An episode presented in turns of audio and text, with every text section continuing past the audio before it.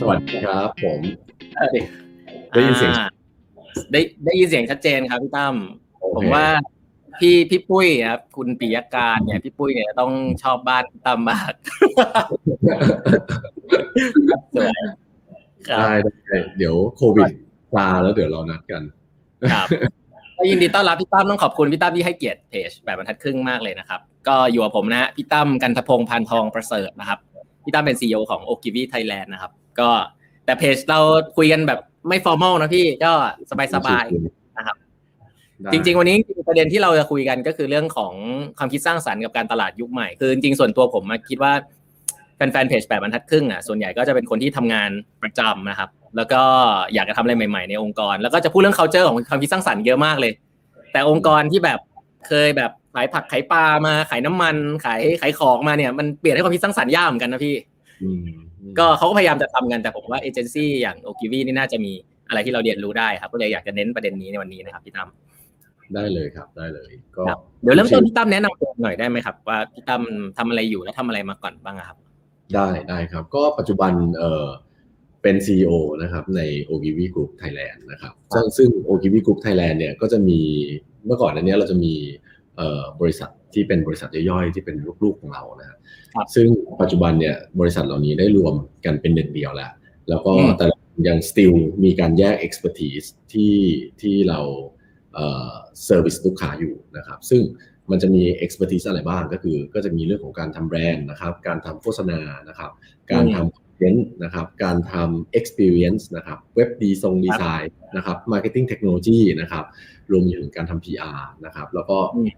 มีทำ production เล็ก ๆ อะไรเงี้ยทำดูเรื่องของการทำโซเชียลแพลตฟอร์มต่างๆอะไรเงี้ยวันนี้พี่ก็มาก็มี offering ประมาณนี้ตอนนี้พี่ก็ผมก็ก็ดูทั้งหมดนะครับ ก่อนหน้านี้นะครับ ก็อยู่กับกิวีนี่แหละนะครับ ก็เมื่อกี้อย่างที่บอกคือมันมีบริษัทในเครือ ซึ่งเป็นบริษัทปัจจุบันชื่อว่า Superunion นะฮะซึ่งเป็นแบรนด์เขานะครับ ซึ่งเราก็เคยได้ไป ได้ได้ไปรับผิดชอบนะครับดูแลบริษัทนี้อยู่ประมาณ 6 ปีนะครับ ก่อนหน้าที่จะทำบริษัทนี้เราก็เป็นลูกน้องกิวีนี่แหละ ก็คือทำงานอยู่ในหน่วยงานที่ชื่อว่าเอ่อ strategic planning team นะครับ ซึ่งก็แผนก planner นะครับที่ OPV and Matter ก็คือเป็นบริษัทที่เป็น expertise ด้านด้านที่ทำโฆษณาในอดีต ตอนนี้ก็รวมกันเป็นหนึ่งแล้วครับ ครับ แล้วก็จริง กับประประสบการณ์ทำงานทั้งเกือบทั้งชีวิตเลยฮะก็คือทำโฆษณามาเอ้ยทำเอเจนซี่มาตลอดนะครับ จะมีแวบๆมันก็คือมีเคยไปเป็นลูกค้าแป๊บหนึ่งเพื่ออยากจะเรียนรู้ครับว่าลูกค้าเขาทำงานกันยังไง ก็ไปทำแผนก marketing ของธุรกิจบัตรเครดิตสองแบรนด์ครับก็ได้ได้ได้ได้ลองได้เรียนรู้วิธีการทำการตลาดแบบที่ใช้ Data เพราะธุรกิจไฟแนนซ์เราใช้ Data เยอะครับวันนี้ก็น่าจะเข้าประมาณนี้ ผมผมก่อนนะเข้าไปคุยแล้วกันผมถามกัน พี่ตั้มเป็นคนครีเอทีฟไหมฮะ คือมันอยู่ที่ว่ามันอยู่เอางี้คำว่าครีเอทีฟเนี่ยมันวัดยังไงอะเออใช่เพราะว่าเราคิดว่าทุกคนอะ คงครีเอทีฟในแบบของตัวเอง แล้วก็ในเรื่องที่ตัวเองทำใช่ไหมฮะถ้าถ้าเพราะฉะนั้นจะตอบคำถามก่อนก็จะตอบว่า คิดว่าตัวเองก็เป็นคนครีเอทีฟเหมือนกัน ในแบบที่เราถนัดใน way ที่เราทำทำได้ดี เช่นการเป็น planner เนี่ยเราก็รู้สึกว่าเราเป็น planner ที่เป็นครีเอทีฟได้ครับ ครับ อืมโอเค เดี๋ยวเราคุยประเด็นนี้ครับ พี่ตั้มนี้จะอธิบายนิดนึงได้ไหมครับว่า creative agency เนี่ยจริง ๆ งานงานคือทำอะไรบ้างอะครับเผื่อคนอาจจะไม่ค่อยรู้ โอเคเอ่อหน้าที่ของพวกจริงๆ creative agency อะครับ หน้าที่ของพวกเราถ้าจะพูดให้แบบ simple ที่สุดเลยก็คือทำยังไงก็ได้ที่ทำให้แบรนด์ที่เราดูแลอยู่เนี่ย มีคนคนชอบครับ ด้วยด้วยวิธีทั้งวิทยาศาสตร์ แล้วก็วิธีที่เป็น เรื่องเกี่ยวกับเรื่องของแบบอาจจะไม่ได้วิทยาศาสตร์มากก็คือเป็นการใช้อาร์ตเข้ามาผสม เป็นการใช้ความเข้าใจมนุษย์เข้ามาผสม เป็นการใช้เอ่อเขาเรียกว่าถ้าภาษาเราก็จะเรียกว่า creativity นี่แหละก็คือเอามาผสมนะครับทำยังไงก็ได้เหมือนคล้ายๆสะกดจิตลูกค้าครับ ว่าเห็นแบรนด์เราแบรนด์เนี้ยที่กำลังเรากำลังทำดูแลอยู่เนี่ยอืมอืมหน้าเชลคู่กันกับแบรนด์คู่แข่งเนี่ย เขาจะหยิบแบรนด์เรา โอ้โหอันนี้ก็เนี่ยนี่คือนี่คืออาชีพของคนที่อยู่ใน Creative Agency อะทำกันอยู่ครับครับ ครับ มันมันดูยากมากเลยนะครับหรอไม่อยากอธิบายง่ายๆแล้วนะไม่ใช่ไม่ใช่คือผมว่ามันดูแบบ มันดู มันมันมีคนมันมีคนแบบไหนอยู่ใน Creative Agency บ้างครับพี่ตั้มโอเค คือเมื่อกี้เลยคือเนื่องจากว่าเราต้องเป็นคนที่ทำยังไงก็ได้ ที่จะต้องพาแบรนด์ให้ไปแบบให้เป็นที่รักใช่ไหมฮะให้เขาหยิบเราให้เขาซื้อเราใช่ไหมฮะเพราะฉะนั้นเนี่ยคนที่จะมาอยู่ในในธุรกิจเนี่ยจะต้องมีความออฟเซสเกี่ยวกับการเกี่ยวกับผู้คนนิดหนึ่งคือเพราะเข้าใจคอน sumer ในระดับที่เราเรียกว่าระดับที่เป็นเขาเรียกว่า micro moment เคยได้ยินไหมฮะมันมันเขาเรียก moment of truth อะมันจะมีศัพท์ทางการตลาดนี่ฮะที่ มันจะเป็นเหมือนจุดจุดหนึ่งอะที่เราก็ที่เราจะต้องช่างสังเกต แล้วก็สามารถเอาเรื่องเอาสิ่งเหล่านั้นมาประมวล แล้วก็ทำให้เป็นคอนเทนต์อะไรบางอย่างที่ออกมาจากแบรนด์เรา หรือให้มันเป็น experience อะไรบางอย่างที่ออกมาจากแบรนด์เรา แล้วสุดท้ายก็คือไปโดนใจเขาอะโดนใจคอน sumer นะสุดท้ายเขาก็จะเลือก เพราะฉะนั้นเนี่ยคนที่อยู่ในองค์กรแบบนี้ก็ต้องเป็นคนที่ obsess กับการเข้าใจ เข้าใจคน เข้าใจมนุษย์ เข้าใจ behavior ของคน เข้าใจว่าทำไมเขาถึงตัดสินใจสมมตินะครับหยิบของชิ้นนี้ทำไมเขาไม่หยิบของชิ้นนี้ทำไมเขาจะต้องเลือกไปซื้อไปซูเปอร์มาร์เก็ตทุกคนทำไมคนนี้ถึงไปแบบสองอาทิตย์ครั้งทำไมคนนี้ถึงไปเดือนละครั้ง แล้วทำไมคนนี้ถึงไปทุกวันอะไรเงี้ยมันก็เข้าไปเข้าใจตรงนี้จริง ๆ มันจะทำให้เรา หาช่องนั้นเจอที่บอกที่บอกว่ายากๆเนี่ยช่องนั้นน่ะซึ่งมันก็ถามว่ามันก็เป็นทั้งทั้งใช้ทั้งวิทยาศาสตร์ แล้วก็ใช้ทั้งแบบการคาดเดาต้องต้องบอกอืมตอนพี่พูดวิทยาศาสตร์แล้วก็ผมเขาจะต่อด้วยไสยศาสตร์ผมไม่ไม่ไม่น่าใช่เราก็บางทีเราก็ทำทุกอย่างนะฮะที่ทำให้ทำให้คนรักแบรนด์ที่เราดูแลได้ ครับ อืมอืมอืมเอ่อต้องเรียนจบอะไรมาครับ ถึงจะทำงาน โอคีเข้าเข้าโอกีวีได้ต้องเรียนจบอะไรจริงๆเอ่อเรียนจบอะไรก็ได้นะเพราะว่าอย่างผมเองผมก็จะเพราะว่าอย่างที่ถ้าเราถ้าเราเป็นคนออฟเซสกับเรื่องอะไรแบบนี้เราเราเรามองอ่าเพราะว่าอย่างอย่างผมเนี่ย คือคนจะเข้าใจว่า แต่ก็พูดว่ามันเป็น majority แล้วกัน ก็คือเด็กจบนิเทศนะครับ เด็กจบคณะนิเทศเอ่อก็จะชอบอยู่ในวงการอย่างนี้เยอะนะครับ ก็จะมีการผมระหว่าง อาร์ตกับสายอันใช่ไหมอย่างที่บอกเพราะอย่างอย่างอย่างผมเองอย่างอย่างอย่างอย่างพี่ตั้มเนี่ยเอ่อก็จบเศรษฐศาสตร์มานะจริงเหรอไอ้ไม่รู้เนี่ย ไม่รู้จะว่าดูลุกไม่ใช่แล้วก็เซอร์ไพรส์มากที่เด็กจบเศรษฐศาสตร์ก็อยู่ในนี้เยอะนะครับเด็กอักษรก็เยอะนะครับ แล้วก็อีกกลุ่มอาชีพหนึ่งที่เรารู้สึกว่าเยอะจริง ๆ เลย ก็คือกลุ่มที่จบสถาปัตย์หรือ interior หรือออกแบบภายในอะไรเงี้ยก็อยู่ในนี้เยอะ แล้วก็เป็น planner คือมาถึงก็ไม่ได้เป็นแผนกครีเอทีฟอย่างเดียวนะฮะพวกนี้ก็ไปเป็น planner ไปเป็นอะไรครับ ก็คิดว่าจริง ๆ แล้วจบอะไรก็ได้ครับ ขอแค่เหมือนกับมีมีลักษณะที่จะชอบในการที่จะไปออฟเซสดำดิ่งลงไปในการเข้าใจมนุษย์นะครับ แล้วก็แล้วก็พยายามจะแบบเราก็เราก็รักในแบรนด์ที่ตัวเองจะทำแล้วก็ทำยังไงก็ได้ที่ทำให้แบรนด์ที่ตัวเองทำเนี่ย เข้าไปอยู่ในใจมนุษย์ที่เราอยากจะให้เขาอยู่ครับโอ้ เดี๋ยวเดี๋ยวผมจะกลับมาคุยประเด็นนี้นะครับ เรื่องเรื่องคนหรือว่าเออแบบ เพราะว่าเรียกว่าองค์กรหลาย ๆ องค์กรตอนนี้ก็จะมีคำใหม่ ๆ ที่ผมฟังแล้วพี่ตั้มพูดภาษาปกติแล้วพวก human center customer centric อะไรเงี้ยแต่มันพูดแล้วมันทำทำกันไม่ค่อยได้เท่าไหร่ ก็เดี๋ยวจะมาคุยว่ามันทำยังไง แต่ทีนี้อยากจะอยากจะทราบว่าปัจจุบันองค์กรที่เข้ามาปรึกษาส่วนใหญ่ เข้ามาปรึกษาเรื่องอะไรครับ แล้วก็ต่างจากเมื่อก่อนไหม ถ้าถามผมอะผมว่าไม่ไม่ไม่ต่างในเชิงของ objective เพราะว่าหนึ่งหนึ่งที่เราทำมาตลอดก็ถ้ากลับมาตอบคำถามแรกก่อนเข้ามาปรึกษาเรื่องอะไรเออจริง ๆ เรียกว่าปรึกษาไหมก็อาจจะไม่ร้อยเปอร์เซ็นแต่มันอาจจะเป็นว่าทำด้วยกันมากกว่าครับครับทำด้วยกันมากกว่า แล้วก็ส่วนใหญ่จะเป็นเรื่องที่เกี่ยวข้องกับการทำยังไงก็ได้ให้ธุรกิจเติบโตนะครับใช้ทำยังไงก็ได้ให้ธุรกิจเติบโต โดยใช้ ศาสตร์นี้แหละที่เราเรียกก็คือศาสตร์ของ creativity ศาสตร์ที่เราเข้าใจมันเอาเอาก้อนเนี้ยผ่านงานโฆษณาผ่านอะไรก็แล้วแต่ทำยังไงก็ได้ให้ให้ธุรกิจเขาโตขึ้นคราวนี้เวลาที่พูดว่าโตครับเออเวลามาคุยกับเราถ้าแบบ to be specific เนี่ยมันจะมีประมาณสามเรื่องนะครับเรื่องแรกคือทำยังไงก็ได้ที่ทำให้แบรนด์เขาโตขึ้นคำว่าแบรนด์โตขึ้นแปลว่ามีคนรู้จักแบรนด์เขามากขึ้น มีคนรับแบรนด์เขามากขึ้น มีคนพร้อมที่จะ protect แบรนด์เขามากขึ้นอันนี้ ก็คือครับอ่าอันนี้ก็จะเป็นแบบการโตประเภทที่หนึ่งการโตประเภทที่สองคือเขามีลูกค้ามากขึ้น ลูกค้าที่มีอยู่แล้วสเปนกับเขาเยอะขึ้นแล้วก็ท้ายก็คือกลายเป็นรักแบรนด์เขาไม่ไปไหน ตกอยู่ในเขาเรียกว่าอยู่ในอีโคซิสเต็มของแบรนด์นะครับ ก็เช่นมีบัตรมีบัตรสมาชิก มีการเก็บ Data มีการใช้ loyalty อันนี้ก็จะเป็นการ การปรึกษาในเชิงของการโตในเชิงของถ้าภาษาเราเราจะเรียกว่า growing customer ก็คือว่าทำไงก็ได้ให้ให้ลูกค้าของลูกค้าเยอะขึ้นใหญ่ขึ้น ใช้เงินกับแบรนด์มากขึ้นนะครับ แล้วก็อันที่ 3 ก็คือเราเรียกว่า growing influence ก็คือทำไงก็ได้ที่ทำให้ stakeholder หรือคนใน public ครับมี positive influence กับแบรนด์เรา ก็คือถ้าพูดถึงแบรนด์เรามีคนมีคนที่ไม่ใช่เป็นมีส่วนได้ส่วนเสียกับแบรนด์เราอะมาชมเราบ้างอะไรเงี้ยอย่างในภาษาปัจจุบันก็อาจจะเป็นพวก influencer KOL publisher ในอดีตก็จะเป็นพวกนักนักข่าวองค์กรหน่วยงานรัฐบาลอะไรเงี้ยครับก็ทำยังไงก็ได้ที่จะทำให้คนกลุ่มนี้นิยมชมชอบแบรนด์เรามากขึ้นอันนี้ก็จะเป็นส่วนส่วนใหญ่ ๆ ภาพใหญ่ ๆ ที่แบรนด์เข้ามาปรึกษาก็จะมีสามเรื่องครับ อืมครับ แล้วในในในส่วนของเอ่อวิธีการที่เราทำร่วมกับลูกค้าครับในช่วงที่แบบช่วงช่วงที่ผ่านมาเนี่ยมันแตกต่างจากช่วงเมื่อก่อนไหมอ๋อใช่เมื่อกี้ที่ที่ที่ต้องถามมาแล้วใช่ไหมว่ามันต่างไหมก็เราเราไม่คิดว่าต่างนะ มันคล้ายๆเดิม เพียงแต่ว่า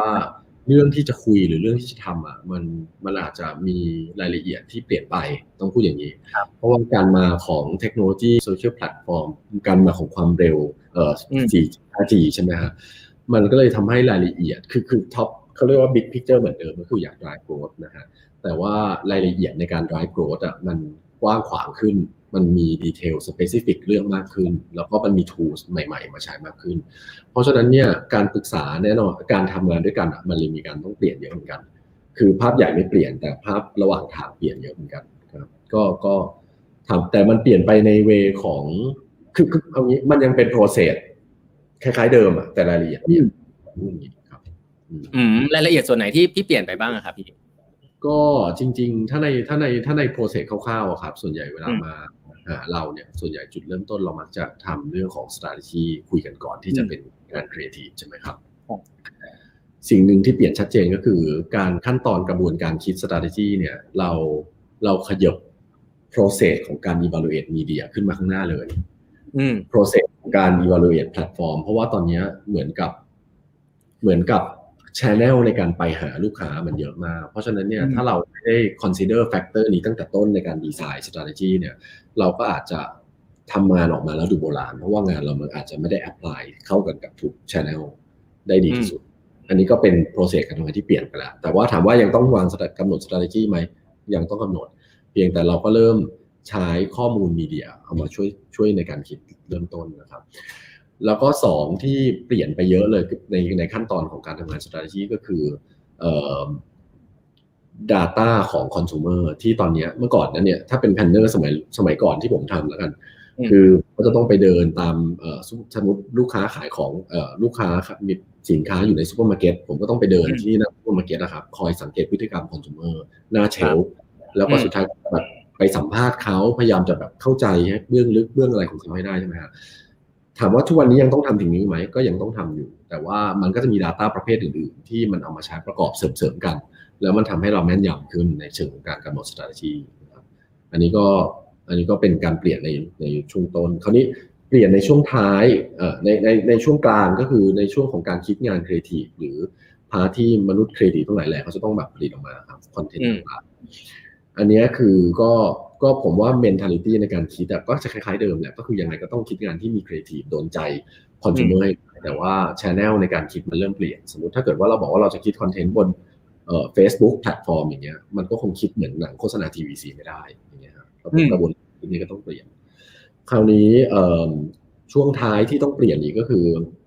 อย่างที่เมื่อกี้ผมเรียนไปก็คือว่า channel กับ media มันกระจัดกระจายหลากหลายเหลือเกินใช่ไหมครับ บางทีในบางกรณีเราก็อาจจะจำเป็นจะต้องมีการใช้ way way way ในการเรียกว่า smart production ก็คือใช้เทคโนโลยีเข้ามาช่วยในการปั๊มงานที่มีความที่เราจะต้องยิงออกไปบน channel ที่มีหลาย target group นะครับแล้วสามารถกำหนดให้เขาเห็นงานประเภทคือเห็นงานไม่เหมือนกันนะเหมือนเหมือนสมมุติว่าคุณต้องเห็นเห็น ad ตัวนี้เห็น offer แบบนี้ ผมเห็นอีกแบบหนึ่งอย่างเงี้ยบางทีในบางทีเนี่ยเราก็อาจจะต้องใช้เทคโนโลยีเข้ามาช่วยนะครับหรือบางทีเราก็ต้อง work กับแพลตฟอร์ม เช่น เราก็มีหลาย ๆ โปรเจกต์ที่เราเวิร์กกับ Google แพลตฟอร์มนะครับในการทำ ad อะไรกับไอ้เขาเรียกว่า Smart Production แบบนี้อะไรนะครับ ก็เปลี่ยนแต่คือคืออย่างที่บอกคือ pattern คล้าย ๆ เดิมแต่ว่ามันเปลี่ยน detail ข้างในอืมครับการการสร้างแบรนด์หรือการทำ marketing ในในยุคนี้นี่แตกต่างจากยุคก่อนๆไหมครับ ในมุมมองของเราที่เข้าไปช่วยลูกค้า marketing กับแบรนด์ในยุคนี้นี่มันก็เปลี่ยนเยอะจริง ๆ ก็ก็มันมีคือคำที่เราจะพูดกันละกันก็คือว่ายุคก่อนสร้างแบรนด์เนี่ย มันเป็นยุคที่เรียกว่า media scarcityก็คือเราจะรู้จักแค่ media ไม่กี่ เราจะมีแค่ media ไม่กี่อย่างในการเข้าหาของของแบรนด์ในการเข้าหาคนใช่ไหมครับถ้าถ้ายกตัวอย่างให้เห็นภาพก็คือ เราจะมีช่องทีวีที่ไม่ใช่ทีวีดิจิตอลเพราะฉะนั้นมันก็มีประมาณเกินห้าช่องเนาะถูกไหม ที่บอกว่า media scarcity แล้วก็จะมีหนังสือพิมพ์ ก็จะมีไม่กี่ฉบับมีแค่นี้เลยเออมีแค่นี้ แล้วเวลาบอกว่า media scarcity มันมันแปลว่าอะไร แปลว่าคนเนี่ย มันจะต้องดูไม่กี่ช่อง เพราะฉะนั้นเนี่ยบทถ้าถ้าถ้าถ้าคุณต้องจะคุณเนี่ยก็คือละครหลังข่าวทำไมพระเลตติ้งดีอ่าสมมติอย่างเงี้ยเพราะว่ามีอะไรให้ดูมาก เพราะฉะนั้นคนมันก็จะไปกองกันนะ เวลานั้นดูทีวีเวลานั้นใช่เพราะฉะนั้น อะไรก็ตามโฆษณาที่ยิงเวลานั้นก็มีสิทธิ์ที่จะฮิตคนที่เป็น primary target แต่มันมันค่อนข้างจำกัด เพราะฉะนั้นเนี่ยเราก็ต้องไปแย่งกันซื้อเขาเรียกว่า prime time ตรงนั้นใช่ไหมละครหลังข่าวว่าช่วงเบรกอะไรเงี้ยแต่พอยุคนี้มันเป็นยุคที่เราเรียกว่า มันไม่มีปัญหาแล้วมันเป็น media abandon แต่ว่าที่ขาดหายไปที่ scarcity เนี่ยก็คือ attention scarcity attention เพราะว่าแบรนด์เนี่ยก็ มันเลยทำให้วิธีคิดมันก็ต้องเปลี่ยน เพราะว่าจากเมื่อก่อนแบรนด์ต้องใช้เงินเยอะๆ ในการไปซื้อโฆษณา TVC แล้วก็เพื่อจะเข้าถึงคอน sumer หมู่มากตอนนี้แบรนด์ก็เลือกได้เลยว่าจะเข้าถึงด้วย Facebook เพจตัวเอง จะเข้าจะทำยังไงให้เขามาเว็บให้ได้ หรือจะเข้าไปมี presence ในเอ่อ e-commerce platform แล้วก็รวมไปจนถึงแบบเลือกได้ด้วยว่าเอ่อจะมี LINE broad เอ่อจะมีไลน์เอ่อ official ใช่ไหมฮะแล้วก็มี broadcast ได้ด้วย หรือแม้กระทั่งแบบ เอ่อยังโฆษณา TVC ได้ยังโฆษณาทีวีได้อยู่ หรือว่าไปจ้างให้อินฟลูเอนเซอร์อย่างจ้างคุณต้องสมมตินะช่วยโปรโมทก็คือมันไปได้หมด 20 ล้านอย่างครับตรงนี้ว่าเราจะจัดการมันยังไงดี ก็เนี่ยก็คือการความต่างของการจัดการแบรนด์กับ marketing ในยุคอดีตกับปัจจุบันมันเลยเหมือนกับ มันเลยเหมือนกับ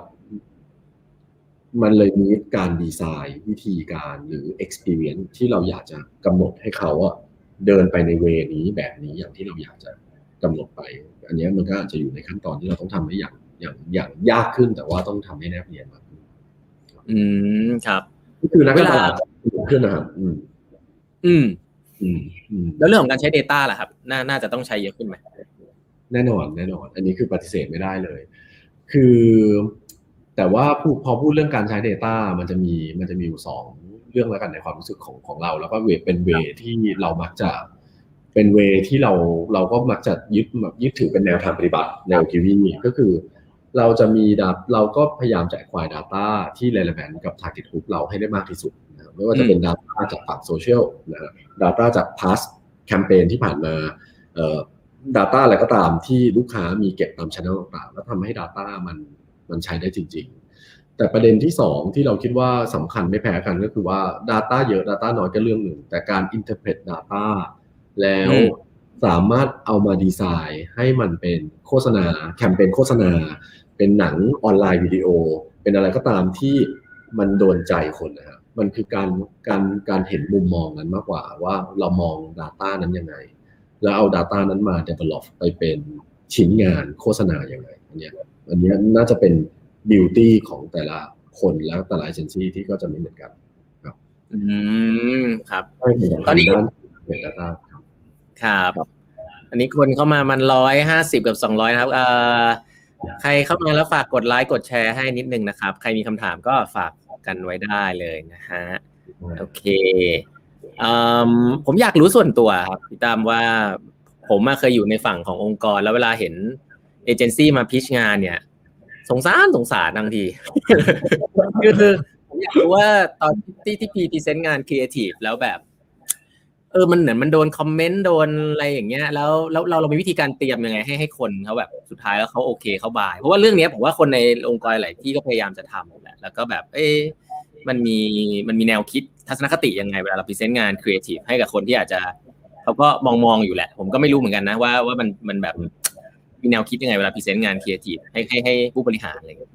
อ๋ออันนี้มันคำถามก็คือว่า ถ้าเกิดว่าโดนคอมเมนต์หรือว่า present แล้วเขาไม่ซื้อ เราจัดการความรู้สึกของคนยังไง อย่างนี้เหรอครับ หรือว่าเอออะไรอย่างเงี้ยอะไรอย่างกาเงี้ยในการทำงานครีเอทีฟหรือว่าเตรียมเตรียมตัวเข้าไปยังไง เพราะว่าเราก็จะรู้แล้วของพวกนี้มันไม่ใช่ไม่ใช่วิทยาศาสตร์นะมันอาจจะเป็นรสนิยมหรือเป็นถูกต้องถูกต้อง คือเอ่อเราจะมีสูตรอย่างนี้กันมันไม่ได้เป็นกฎตายตัวนะแต่เรามันจะเป็นสูตรอย่างเงี้ย ต้องก็คือว่าเมื่อไหร่ก็ตามที่เราอะอยากจะเอางานเนี้ยไปขายอืมแบบเหมือน ก็ตามที่เรารู้สึกว่าเราอยากจะขายงานเนี้ยงานนี้เป็นงานที่เราคิดมาว่าเราอยากขายมากอะอันนั้นคือการตัวที่ดีที่สุดแล้วนะในในในเวที่เราเชื่อกันแล้วกันอืมคือคืองานครีเอทีฟอะมันเป็นสิ่งที่อย่างที่บอกก็คือว่ามันก็อาจจะมีเรื่องของรสนิยมเข้ามาเกี่ยวข้องมันมันเป็นเรื่องของที่มันบางทีมันจะวัดผลเป็นตัวเลขในเชิงปริมาณเนี่ยแบบร้อยเปอร์เซ็นต์มันไม่ได้อะแต่บางทีมัน gut feeling นั้นอะที่บอกว่ามันดีว่ะ คือสมมติเออครีเอทีฟกันมาแล้วแบบมัน มาเอามาแชร์เราอย่างเงี้ย เรารู้สึก move อะเรารู้สึกว่าเอ้ยมันใช่ว่ะอย่างเงี้ยอย่างเงี้ยคือเราก็คิดว่ามันก็คือ ก็พกความมั่นใจแล้วก็ไป present แบบนั้นเลย แล้วถามว่าแล้วถ้าเกิดเขาไม่ซื้อก็มีโอกาสเป็นไปได้ งานที่เราเชื่อว่าใช่ที่สุดแล้วเขาก็อาจจะรู้สึกว่าลูกค้าก็อาจจะรู้สึกว่า ไม่ใช่แบบได้แค่นี้เหรอวะอะไรสมมตินะคือคือคือเราก็เราก็อาจจะต้องทำความเข้าใจกับเขาอะว่าว่าคือคือแต่เราต้องพูดอย่างนี้นะคือ ถึงแม้ลูกค้าจะไม่ซื้องาน แต่ถ้าเรารักงานเราอะมันจบแล้วไงต้องอ่าอ่ามัมันจบ อ่า แล้วกลับมาปุ๊บก็คิดงานใหม่ที่เขาที่ทำให้เขาซื้อให้ได้ อืมเออคือคือมันมันจะมี culture ในเอเจนซี่คิดว่าเหมือนเหมือนกันหลายๆเอเจนซี่ก็คือ มันเป็น culture ของการต้องพิชงานกันเองตลอดเวลา เพราะฉะนั้นเราก็จะไม่ค่อยกลัวเรื่องของการพิการเสนอไอเดียเราออกไป แล้วก็เขาไม่เอาแล้วก็เราต้องคิดใหม่ เราก็จะไม่ได้กลัวสิ่งนี้ ก็คือเราก็ เราก็ทำอยู่เป็นประจำอยู่แล้วข้างในในองค์กรเราเองเราขายงานกันเองบางทีก็ก็ไม่ซื้อกันเองก็มี แต่เมื่อไหร่ก็ที่ที่เราจะไปขายงานลูกค้าต้องเป็นงานที่พวกเราเนี่ยซื้อกันหมดแล้วแหละเรามั่นใจกับงานนี้แล้วเราก็เอาไปขายคราวนี้ลูกค้าอาจจะไม่ซื้ออีกก็ไม่เป็นไรก็กลับไปคิดใหม่แต่เราอ๋อเราคิดตอนที่เราชอบงานเราแล้วล่ะอืมโอเคอืมเขาเอ้ยไอ culture กี้น่าสนใจมากเลยครับตะกี้บอกว่ามันต้องพิชงานกันเองข้างใน แล้วก็เจออย่างนี้อยู่แล้ว แล้วก็ ถ้าเป็นองค์กรไทยหลาย ๆ ที่อะครับเขาจะไม่ค่อยออกความเห็นกันนะพี่เขาจะแบบกลัวล้มเหลว กลัวโดนปฏิเสธ กลัวดูไม่ดีอะไรเงี้ย เฮ้ยฟังแล้วมันตรงข้ามกับในเอเจนซี่พอสมควร ผมไม่แน่ใจว่านี่มันสร้างขึ้นมา หรือว่าคนมันเข้ามามันเป็นอย่างนั้นอยู่แล้ว มันมันเป็น culture เนาะ มันเป็นครับมันเป็น culture ที่มันเป็นมันเป็นจนคนที่เข้ามาก็ต้องเป็นด้วยอัตโนมัติแล้วกัน คนที่เขาไม่ชอบเขาก็จะอยู่ไม่ได้ แต่ว่าสุดท้ายเขาก็ชอบคือต้องบอกว่าคนที่มาเลือกที่จะมาเดินสายเอเจนซี่อะครับคือเขาก็ต้องใจรักประมาณหนึ่งอะเพราะว่าอืมมันมันเป็นสาขาอาชีพที่ต้องทำบน passion จริง ๆ เพราะว่าเวลาเวลาเนี่ยจะไม่มีเลยนะก็คือแบบทำดึกดื่นเที่ยงคืนตีสองตีสามเสาร์อาทิตย์วันหยุดไม่เคยได้หยุดอะไรเงี้ย แต่ว่าทุกครั้งอะความฟินของคนมนุษย์ที่ทำในเอเจนซี่โดยเฉพาะคนที่อยู่ในวงครีเอทีฟที่ที่เรารู้จักงานด้วยเนี่ยก็คือ ทุกครั้งเวลางานออกไปแล้วแบบ เจ๋งว่ะมีคนพูดถึงมีคนชมลูกค้าชอบ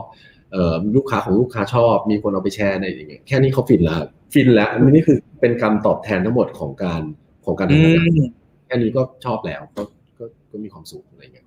เพราะฉะนั้นคนมันก็เลยเหมือนกับ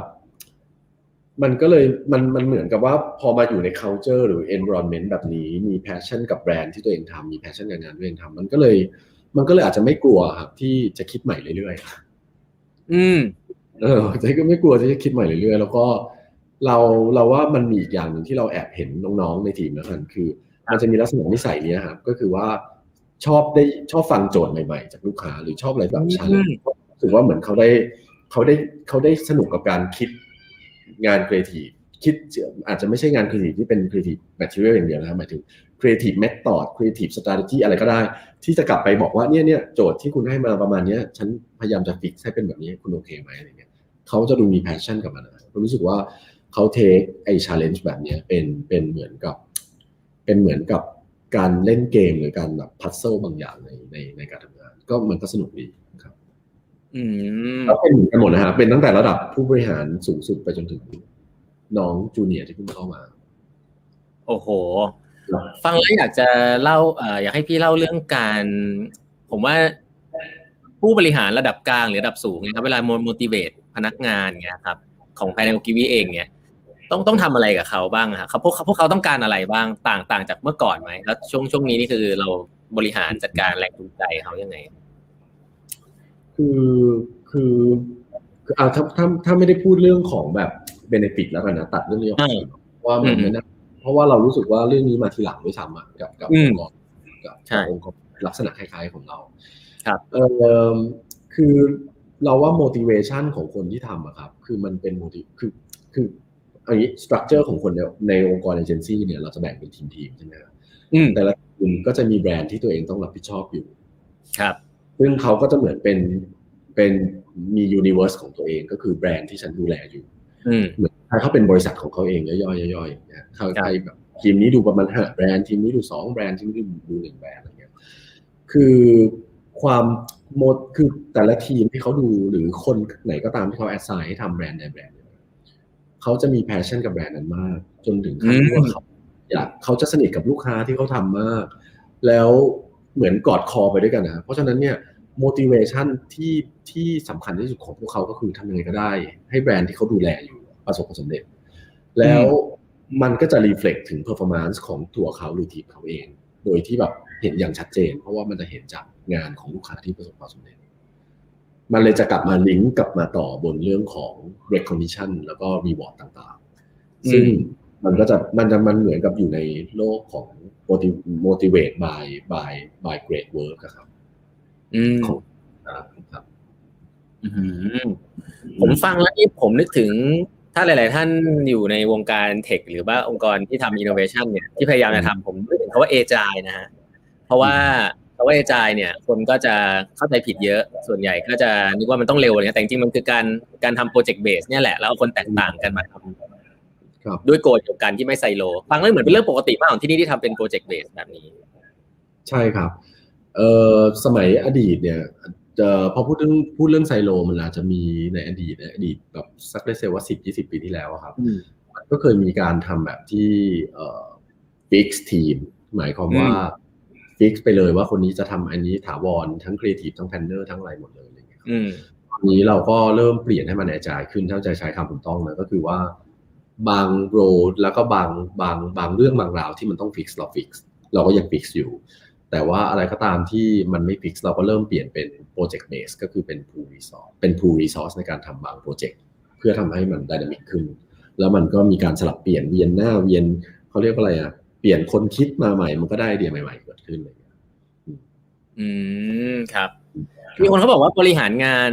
เอ่อเกี่ยวกับเรื่องความคิดสร้างสรรค์เนี่ยกับทีมเนี้ยมันเหมือนกับวงดนตรีอะ เอ่อแบบแจ๊สอะไรอย่างเงี้ยที่แบบว่า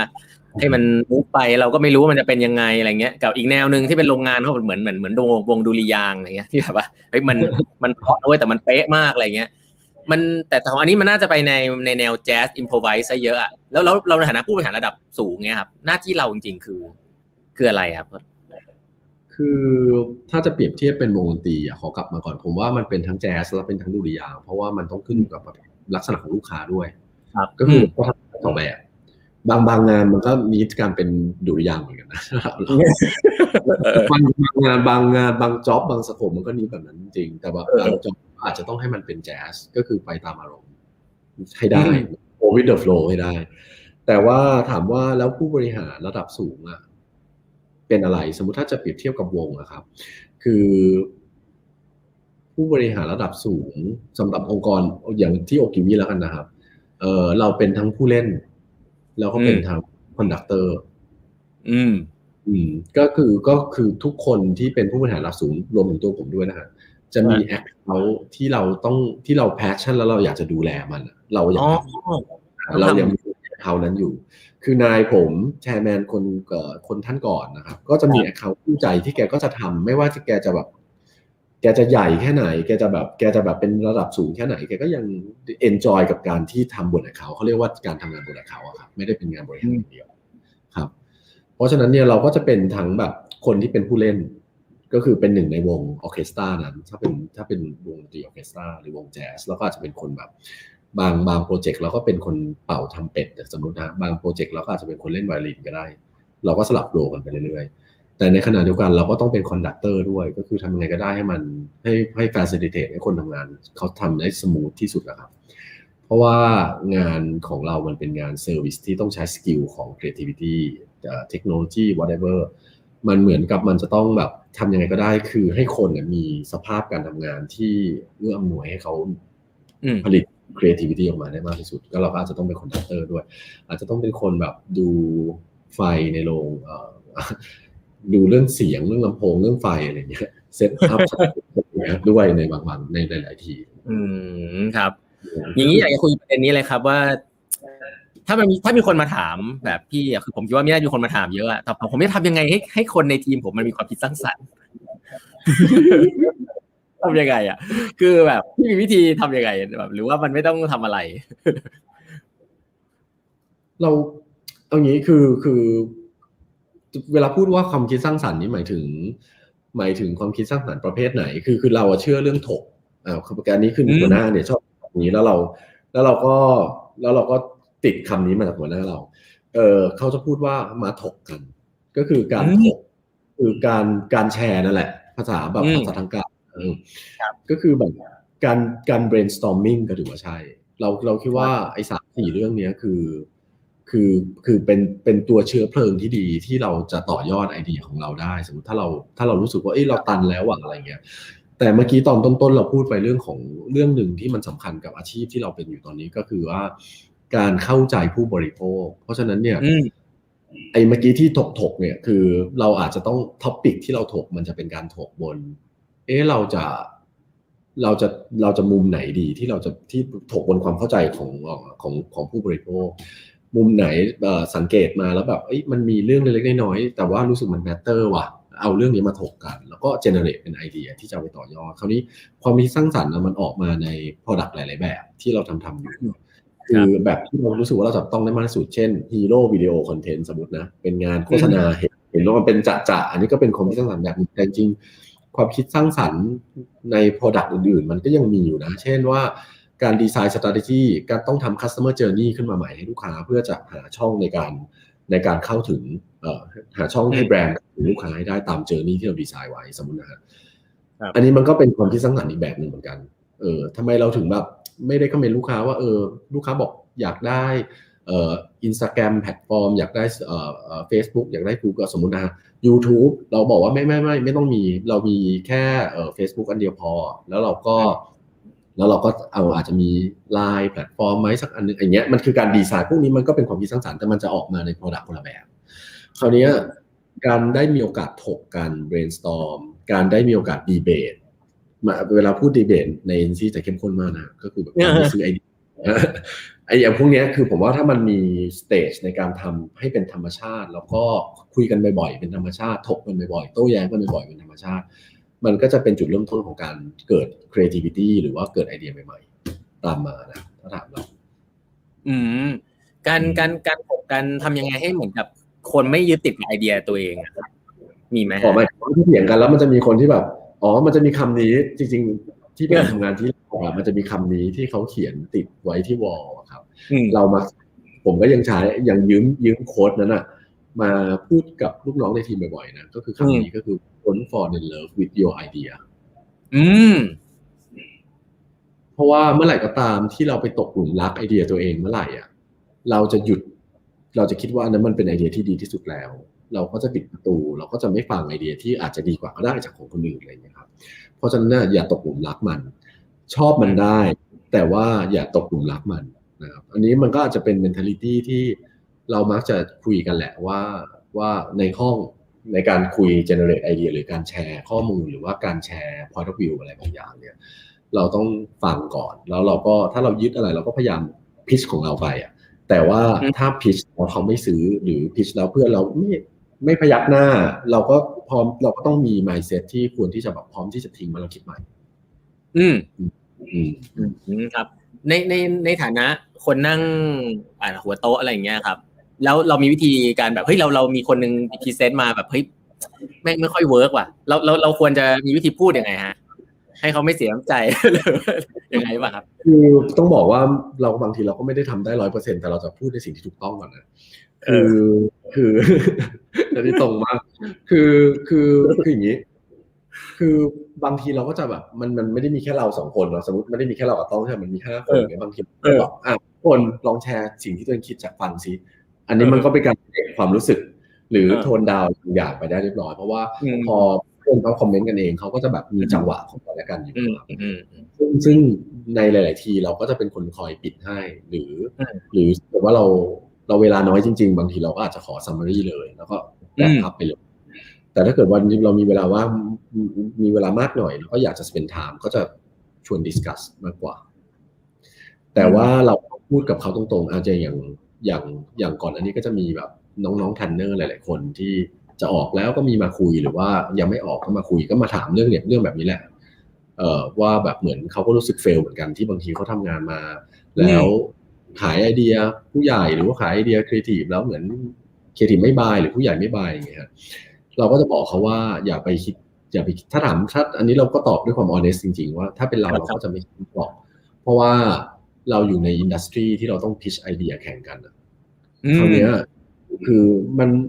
มันมันเป็นมันเป็นไปได้เสมอว่าเรา pitch แล้วเราจะไม่ได้เพราะมันมันอยู่ใน industry ที่โดย nature เวิร์ได้ pitch ไอเพราะฉะนั้น you ก็ต้อง prepare ที่จะ pitch ไม่ได้ แล้วก็มันก็จะมีวัน you pitch ได้ก็คือมีคนซื้อไอเดียอยู่ ใช่ไหมเพราะฉะนั้นเนี่ยมันมันมันเป็น mindset ที่เราก็แชร์กับน้องสองสามคนนั้นที่เขามาคุยว่า เออ จริง ๆ ไม่ต้องไปไม่ต้องเฟล เพราะว่า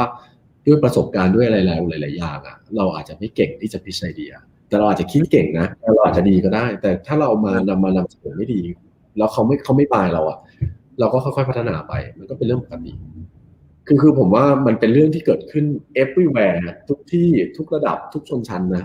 เพราะว่าพอเราพิชกันเองใช่ไหมเราได้งานที่เรารักมากแล้วไปชอบไปพิชกับลูกค้าลูกค้าก็ไม่ซื้ออีกก็เป็นก็เป็นไปได้ไงใช่ปะเพราะฉะนั้นเราก็ต้องแบบพร้อมที่จะแบบ คิดแบบเหมือนก็อย่าไปอย่าไปเฟลกับมันมากครับ move on แล้วก็คิดอะไรที่มันดีกว่าฟังคอมเมนต์แล้วก็แบบอะไรก็ตามที่นั่นก็คิดใหม่ครับ โอ้โหวันนี้ผมฟังแล้วผมได้ learning เยอะเลยไม่พี่ตั้มอาจจะมองเป็นเรื่องปกติ ผมต้องบอกว่าองค์กรที่ที่ผมเคยประสบพบเจอมาทั้งที่เพื่อนๆในวงการส่วนใหญ่แล้วเนี่ย สิ่งที่พี่ตั้มพูดเป็นสิ่งที่ทำยากมากเลยครับเพราะว่ามีติ้งเนี่ยหลายท่านน่าจะเจอเหมือนกันคือ คือมันจะเฟลไม่ได้อะ คือพอเฟลไม่ได้เสร็จมันก็จะแบบไปละคุยกันยาวแล้วว่าหาเหตุผลมาเยอะมากคือเหมือนกับผมคิดว่าอันนี้มันเป็นเรื่อง culture เลยนะที่แบบว่ามันแพ้แพ้มันเป็นเรื่องปกติอะไรอย่างเงี้ยเออก็ฟังแล้วแบบ เออ ก็ได้เรียนได้ learning เคยคิดงานไม่ออกไหมครับพี่ตามไม่ออกยังไงอะคิดไม่ออกทำยังไง คือคิดไม่ออกถ้าเป็นเรานะเราจะหยุดคิดก่อน แล้วก็ไปทำอย่างอื่นเออก็หยุด เอาไปอะไรก็ได้อะทำอะไรก็ได้เออแล้วเราก็กลับมาใหม่มันอาจจะออกขึ้น แต่ถ้ามันยังไม่ออกอีกก็แนะนำว่าอย่าคิดคนเดียวก็ไปชวนคนอื่นอ่าอ่าอย่างอย่างสมัยตอนที่ที่เราเป็นแพนเนอร์ครับ ครับ ต้องคิดไอเดียมาขายลูกค้าอย่างเงี้ยบางทีมันมันทำซ้ำๆซ้ำๆท่านี้กูก็ปิ้นแล้วท่านี้ก็ปิ้นปิ้นปิ้นมาเอาไงดีวะหลายทีเราก็จะยกหูโทรศัพท์ไปหาคนที่คิดว่าน่าจะเป็นลูกค้าเรา ลูกค้าของแบรนด์นั้น สมมติถ้าเราสมมติถ้าเรากำลังทำ product ที่เป็นยาสีฟันอยู่เนี่ยเราก็แบบเอาไงดีวะก็จะแบบไป search กด Facebook ดูครับ แล้วก็ยกหูโทรหาคนคนนั้นนะที่เราคิดว่าเนี่ยคือ target กลุ่มที่เราอยากได้ แล้วก็โทรศัพท์ไปถามเขาคือคำพูดที่เขาพูดพูดตอบตอบมาบางทีมันจะมีบางคำที่มันสะดุดหูเราก็โน้ตโน้ตโน้ตไว้ มันก็จะเป็นจุดเริ่มต้นของการคิดแบบ way หนึ่งนะผมมาทำบ่อยมากก็คือ หรือแบบ สมมุติถ้าเกิดว่าเป็นสินค้าที่ target เป็นกลุ่มนักศึกษามหาลัยอย่างเงี้ยก็จะแบบมีเด็กน้องๆฝึกงานก็เรียกเขาเข้าห้อง แล้วก็ชวนเขาคุย อืม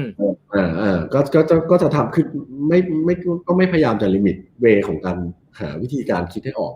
แบบให้มันมีแค่แบบเดียวอะก็ทำหลายๆแบบอย่างเงี้ยก็ก็แนะนำว่าไปคุยกับคนอื่นนะมันก็จะมันก็จะดีขึ้น อืมคุยกับเพื่อนร่วมงาน ถ้าเกิดเพื่อนร่วมงานยุ่งเหมือนกัน ไม่มีเวลาก็คุยกับ อะอย่างเราเราคุยกับแม่บ้านบางทีบางทีก็เคย บางทีคุยกับพี่น้องตัวเองอะไรเงี้ย ก็คือถามเขาไปตรงคือบางบางทีเวลามันฟัง point of view ของคนที่เราไม่ที่เราไม่ได้คุยไม่ได้ถามเรื่องแบบนี้กับเขาบ่อยอะบางที บางทีเราก็จะได้เห็นความมุมใหม่ๆอะก็เอามุมนั้นมาคิดต่อ มันก็จะไม่ไม่จบไม่สิ้นเนาะการคิดแต่มันก็มีไอเดียได้ด้วย ก็เลยครับข้อแรกก็คือหยุดหยุดก่อนแล้วไปทำอย่างอื่น แล้วถ้าเกิดเวลามันเร่งจริงบอกต้องคิดให้ออก อ๋อ มันมีอันหนึ่งที่แบบมันจะทำให้เราคิดออกมากเลยก็คือ เออพรุ่งนี้จะต้องส่งงานแล้ว แล้วเราเพิ่ง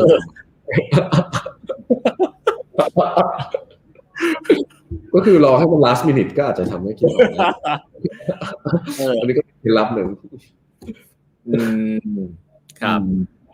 ผมผมเชื่อว่าหลายๆคนเป็นอย่างนั้นก็ก็ส่วนใหญ่ก็ร้านลัสมิมันก็จะมีอะไรออกมาสักอย่างหนึ่งดีไม่ดีไม่รู้อะ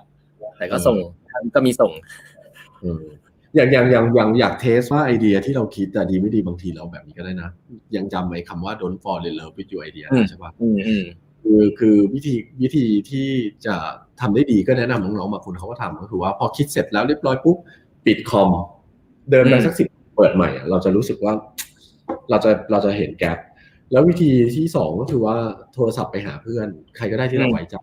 ลองเล่าให้ฟังดู เพราะว่า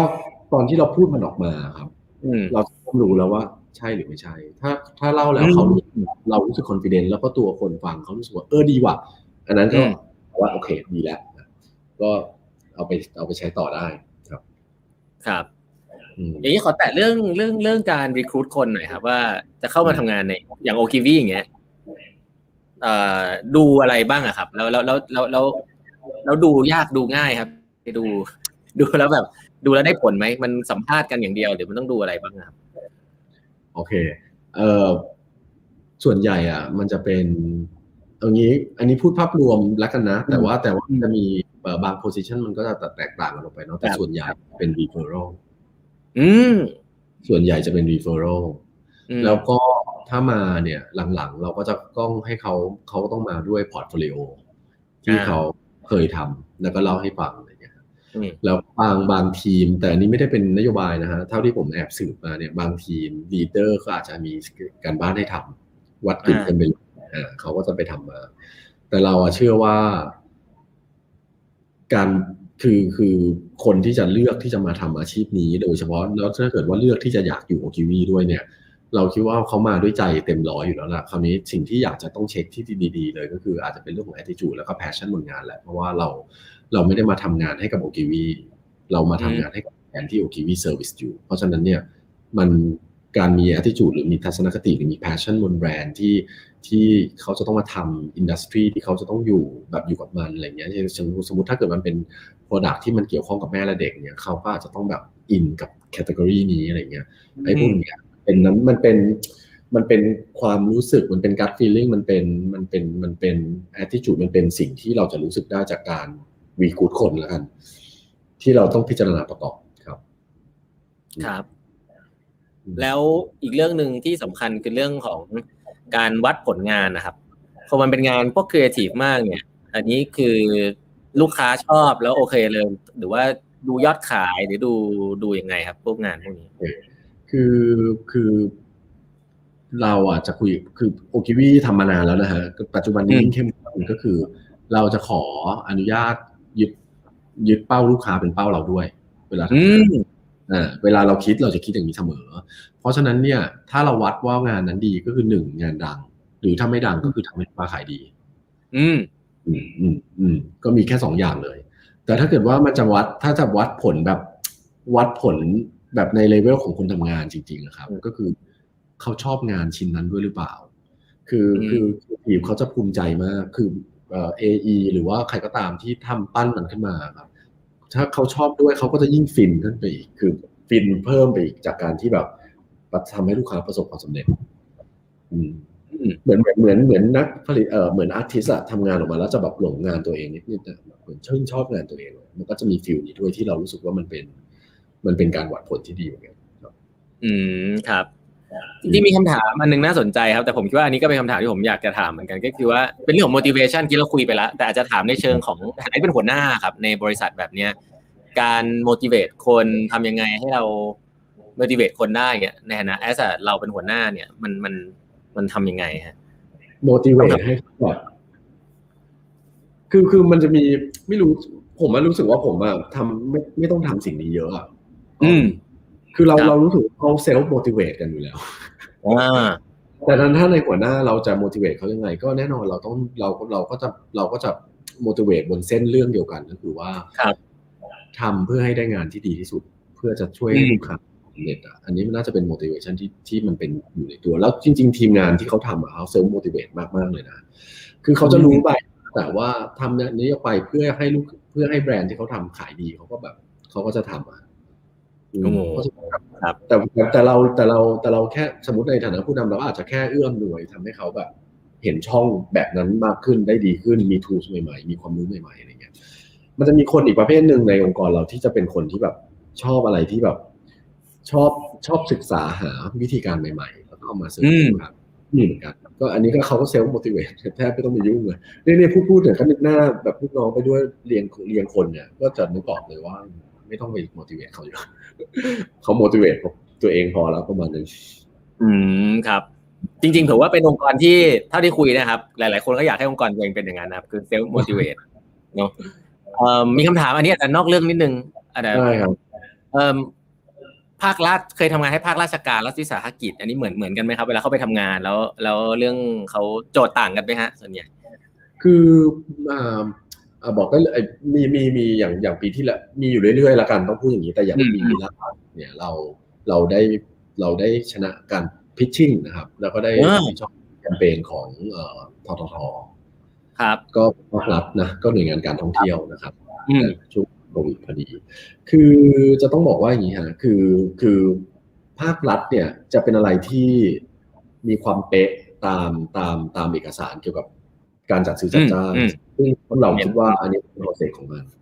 แต่ครับข้อที่เราประทับใจแล้วกันที่ทุกครั้งที่เวลาเราทำกับหน่วยงานราชการเราก็จะชอบพูดตรงที่ว่าหน่วยงานราชการส่วนใหญ่จะเป็นหน่วยงานที่เขาจะโอเพนสำหรับ creativity ในรูปแบบใหม่ ๆ มากๆนะฮะโอเพนมากๆ เพราะว่าโปรเจกต์ของหน่วยงานราชการส่วนใหญ่มันจะเป็นโปรเจกต์ที่ทำเพื่อสังคมทำเพื่อคนไทยอืมทำเพื่อทำเพื่อประชาชนเนื่องออกมาเขาไม่ได้เป็นแสวงหากำไรสูงสุด เพราะฉะนั้นเนี่ย มันมีโอกาสในการใส่ความ creativity ใส่ความเขาเรียกว่าใส่ใส่ความแบบความมันเข้าไปเยอะมาก แล้วหน่วยงานราชการส่วนใหญ่เขาก็จะค่อนข้างโอเ n นที่จะแบบเอ้ยเอเจนซี่ทำมาเลยเท่าที่เท่าที่เราได้เจอนะ เราก็ได้งานที่ดีในหลาย ๆ ทีสมัยในอดีตเราเคยทำให้สสสสมมตินะฮะหรือว่าในอดีตนะฮะแล้วก็แบบเอ่อเอ่อสำนักงานกองสลากที่เขา rebranding เนี่ยคุณกิวิก็เป็นคนทำอ๋อ สสสที่ผมชอบมากเลยนะฮะในอดีตนะฮะมีหลายๆเอเจนซี่ทำครับไม่ได้มีองค์กิวิทำคนเดียวครับ ครับ โอ้เจ๋งเจ๋งมากอืมเอ่อมีคนถามคำถามได้ดีมากนะครับแฟนๆแบบถามว่า เอ่อมีไล่คนออกไหมฮะ เป็นคนลักษณะไหนฮะโอเคอย่าเรียกเอ่อเออเลยโควิดที่เอ่อช่วงโควิดที่ผ่านมาองค์กิวิเราไม่เราไม่เอาใครออกเลยนะครับนะฮะเลยครับ แล้วก็ครับเป็นองค์กรที่จริง ๆ แล้วจะไม่มีนะฮะเราไม่มีนโยบาย ไล่คนออก แต่เราก็จะเราก็จะส่วนใหญ่จะเอางี้คือคน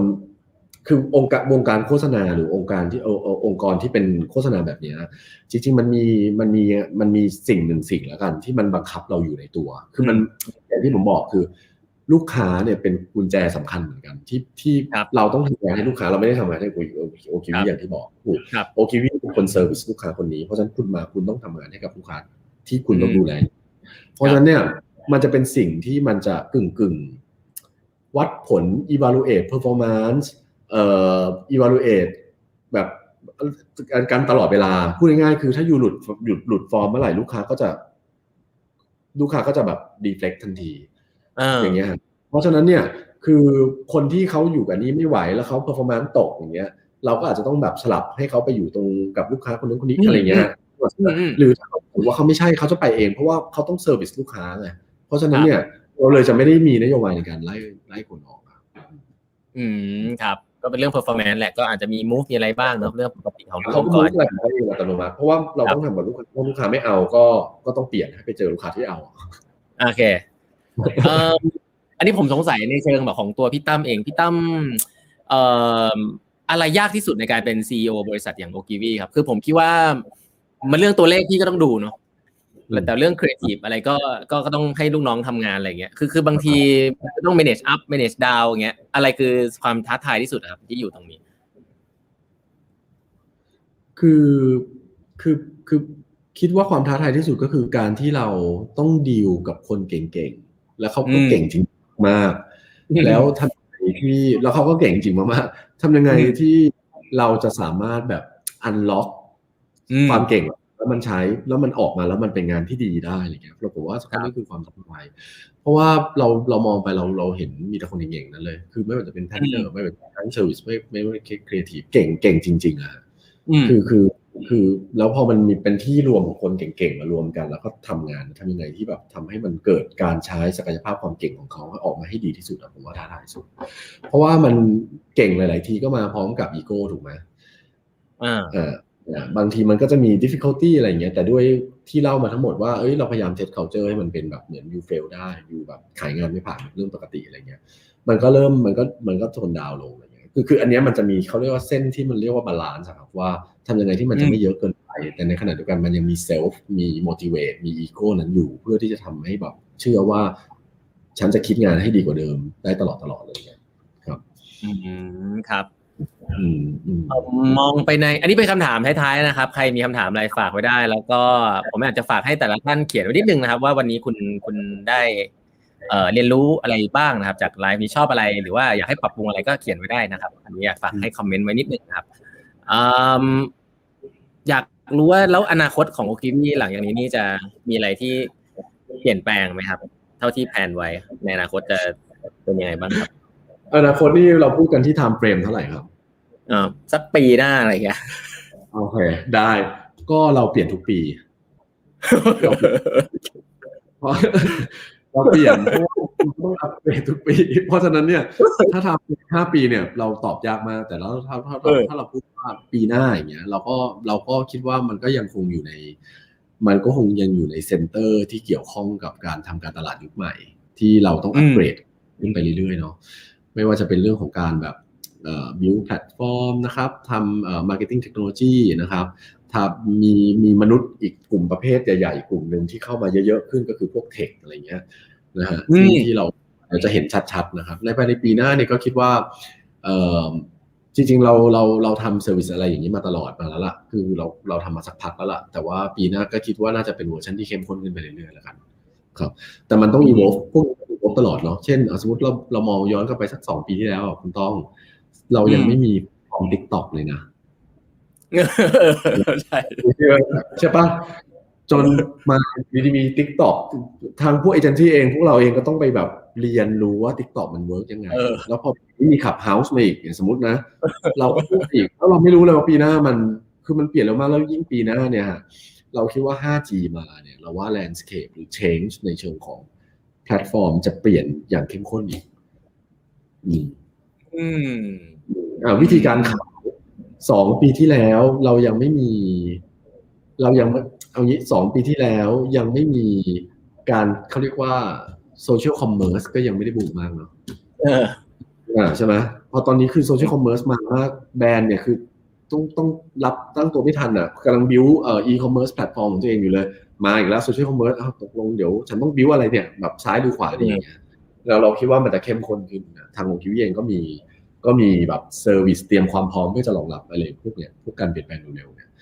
นะเราเพราะว่าเรายังยึดมั่นที่เดิมก็ดูว่ายังไงก็ต้องพาลูกค้าไปในจุดที่เป็นเรียกว่า growth ให้ได้ไม่ว่าจะเรื่อง growth แบบไหนที่เขาอยากได้นะอืมครับ อยากให้แนะนำคนรุ่นใหม่หน่อยได้ไหมครับ ที่เขาอยากทำงานสายครีเอทีฟ marketing เอเจนซี่อะไรอย่างเงี้ย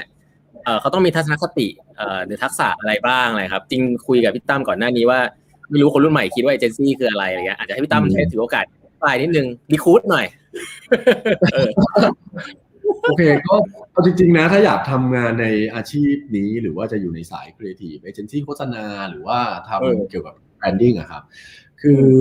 เราคิดว่า ถ้าเขาเป็นคนที่ obsess เรื่องคนเรื่องการใช้ชีวิตของคน อยากจะอืมอัปเดตให้คนเนี่ยมันมีชีวิตที่ดีขึ้น แล้ว tool ที่อยากจะใช้ก็คือผ่านแบรนด์นี่แหละ ที่เราต้องดูแลอืมก็ก็คนพวกนี้ก็คือเหมาะกับการทำเอเจนซี่ทั้งหมดอืมก็คือคนที่เขายังชอบคือ คือมันจะมีคนที่ไปสายวิทยาศาสตร์ใช่ป่ะก็ไปเป็นลูกค้าเอออาจจะมีใช่ไหมถ้าถ้าเขาแบบถ้าเขามี passion บนสมมติ finance and banking ก็ไปอยู่แบบ finance and banking แต่ถ้าเขามี passion บนคน เพราะว่าเวลาคุณมาทำเอเจนซี่หรือวงการครีเอทีฟเนี่ยคุณจะต้องเปลี่ยนลูกค้าเรื่อยๆ เพราะฉะนั้นคุณต้องมีความ อืม adapt ได้ใช่ไหมวันนี้คุณทำ product ที่เป็น finance อุ้ยยากใช่ไหมเลย finance พรุ่งนี้คุณต้องทำ product ที่เป็นสมมติเป็นเอ่อ delivery platform อืมเดือนปีต่อมาคุณต้องไปทำ corporate เช่นแบบสมมตินะกลุ่มที่เอ่อกลุ่ม corporate ใหญ่ๆของของประเทศอะไรเงี้ยซึ่งซึ่งพออยู่แบบ you you จะต้องเจอความเปลี่ยนแปลงตลอดเวลา ถ้า you เป็นคน obsess ในการเข้าใจคนอยากจะอัปเกรดให้คนดีขึ้นอะไม่ว่าแบรนด์ไหน ไม่ว่าคุณจะทำแบรนด์ไหน you จะ you จะ enjoy มัน เพราะว่าทุกๆแบรนด์ที่คุณไปทำคุณก็ต้องทำเรื่องเดิมก็คือ เข้าใจคนที่เกี่ยวข้องกับแบรนด์แล้วทำให้ยังทำยังไงก็ได้ให้เขารักแบรนด์ที่คุณดูแลอยู่ อืมคือเรื่องเรื่องเรื่องเรื่องคนเลย ต้องชอบเรื่องคน ต้องชอบเรื่องคนต้องชอบเรื่องเอ่อความหมกมุ่นกับการแบบกับการผลิตงานนี้ให้ดี อืมครับอูมีมีมีคนสงสัยเรื่องเรื่องการบริหารคนของโอกิวีมากเลยนะผมฟังแล้วเนี่ย สิ่งที่พี่พูดเนี่ยมันเหมือนพูดง่ายนะ แต่คนในวงการอินโนเวชันองค์กรใหญ่ที่อื่นนี่เขาจะบอกว่าไม่มันฟังดูง่ายจังวะอย่างเช่นเอ่อคนเขาอยากรู้ว่า แล้วพวก all star team อะคนเก่งๆ อีโก้เยอะอะอาจจะมีอีโก้อยู่บ้างเนี่ย engage เขายังไง แล้วก็ให้เขา deliver result ยังไง มันมันมีปัญหาอะไรบ้างที่เราเจอคนเก่งๆ แล้วอยู่ด้วยกันเนี่ยเราต้องทำยังไง อันนี้เป็นถือว่าเป็นมุมมองส่วนตัวแล้วกันนะครับ เพราะว่าเราก็ได้ครัรับการถ่ายทอดความคิดนี้แล้วเราเชื่อสุดใจเหมือนกันจากหัวหน้าเราจากจากครับเอ่อครัจากบผู้บังคับบัญชาในอดีตจนปัจจุบันนะครับครับ คือเขาบอกคือเวลาที่ต้องดีลกับครีเอทีฟโดยเฉพาะมนุษย์ที่เป็นครีเอทีฟอะครับ หรือใครก็ตามที่เป็นคนเก่ง เราอาจจะต้องให้รูมเขา แล้วเราก็ต้องอืมพร้อมที่จะเชื่อด้วย แล้วบางทีอืมถ้าเขาอยากอะไรก็ต้องปล่อยให้เขาเทส แล้วสมมอืติมถ้าเกิด กลุ่มลูกค้า เพราะว่าด่านเราไม่ใช่เป็นด่านที่ชี้เป็นชี้ตายเนาะถึงเราจะไม่ครับชอบแค่ไหนก็ตามแต่เราชอบแค่ไหนก็ตามลูกค้าไม่ชอบก็จบปะคราวนี้อืมคือคือคือเพราะฉะนั้นต้องให้เขาไปลอง มันก็จะครับช่วยทำให้เขาก็ได้เรียนได้รู้ได้รู้จากการลองเนาะบางทีเขาอืมอยากจะ pitch เอาไอเดียที่แบบมหัศจรรย์มากแล้วเขาเชื่อมากๆเอาไปขายลูกค้าลูกค้าอืม no no มัน off brand มากสมมติเนี่ยเออก็อย่างน้อยก็ได้ลองคือคือการการปล่อยให้พวกแบบ เอ่อเอ่อ Avenger เหล่านี้อะเขามี room อืมเขาได้ลองเออผมว่านะเราก็ต้องให้เกียรติเขาอืมแล้วก็ต้องให้เกียรติคือคือมันมันมันมันหมดยุค แล้วก็ตัวเราเองเราก็ไม่เป็นด้วยนะเราก็คิดว่าก็ encourage ให้คนในองค์กรไม่เป็นก็คือ เป็นแบบสั่งการหรือ bossy อะฮะเพราะเราอ่าคิดว่ามันไม่อืมมันไม่ work กับทุกองค์กรครับแหละแต่ว่าโดยเฉพาะองค์กรที่ต้องใช้ creativity เยอะๆอะแบบนี้มันจะเหมือนไป block mentality ของการคิดทันทีอะอืมม ต้องแบบเป็นไปได้เวลาบางงานก็ต้องพูดว่ามันเป็นไปได้ ก็พยายามต่อยอดให้เป็นไปได้ เป็นไปได้ มันจะดูยากแค่ไหนก็ต้องรู้สึกว่ามันเป็นไปได้ก่อนครับอืมโอเคโอ้ผมว่า อันนี้อันนี้ อันนี้ค่อนข้างเคลียร์เลยครับ ดีครับเอ่อผลผลงานสิ่งสิ่งที่พี่ตั้มภูมิใจในการทำงานที่โอกิวีคือคืออะไรครับที่ภูมิใจที่สุดเลยครับอาจจะเป็นผลงานหรือเป็นเรื่องอื่นก็ได้นะครับ ในการทำงานที่แบบว่าทำมาแล้วโอ้โหอยู่มานานแฮปปี้ภูมิใจเรื่องอะไรครับถึงถึงยังทำงานที่นี่อยู่ คือจริง ๆ อะ มันไม่ใช่เป็นอะถ้าสมมติว่าพูดถึงผลงานแล้วกันคือคือเราเอาภูมิใจในแบรนด์ไทยทั้งหมดที่เราได้ช่วยมีโอกาสช่วยเขา rebranding แล้วก็บิวครับแบรนด์เขาต่อจนเขาก็กลายเป็นแบรนด์ที่ประสบความสำเร็จในตลาดในตลาดไทยและขยายไปตลาดต่างประเทศเราก็ว่ามันเป็นภาพรวมความภูมิใจแต่ว่าถ้าพูดถึงผลงานแบบ specific by ลูกค้าครับ อันนี้ต้องบอกว่ามันต้องยกความดีความชอบให้กับ คนที่เขาบริหารลูกค้ามีทุกคนในยุคอดีตอดีตอืมเพราะเขายังอยู่อยู่ใช่ไหมครับมาเรื่อยๆเนาะเพราะฉะนั้นถ้าเกิดเราบอกว่าเราภูมิใจผลงานนี้ที่สุดเนี่ยแล้วเราเทคเครดิตว่าเป็นเราเนี่ยเราเราว่ามันไม่ใช่หรอกมันก็คือทุกคนที่ปั้นแบรนด์นี้ขึ้นมา แต่มันก็จะมีแบรนด์หนึ่งที่ เราก็จะมีความภาคภูมิใจในฐานะผู้ร่วมผู้ทำงานคนหนึ่งแล้วกันให้กับอืมแบรนด์ก็คือไทยประกันชีวิต อืมเงินไทยประกันชีวิต เพราะว่า เอ่อ ตอนที่เราได้คือไทยประกันชีวิตเนี่ยก็ใช้เอ่อเราก็ช่วยเราก็ดูแลไทยประกันชีวิตมามากกว่า 20 ปีแล้วอะคุณทอมครับ แล้วแล้วแบรนด์แบรนด์ที่ปั้นมาแบบนี้คือคือคือมันเป็นความภูมิใจส่วนตัวแล้วกันที่เราที่เราชอบแบรนด์ที่ใช้ thinking ของแบรนด์ในการ operate ในการคิดสินค้าในการบริหารคน แล้วก็อืมในการทำทุกอย่างได้ได้ได้เป็นอย่างดีแล้วก็เป็นอย่างเป็นจริง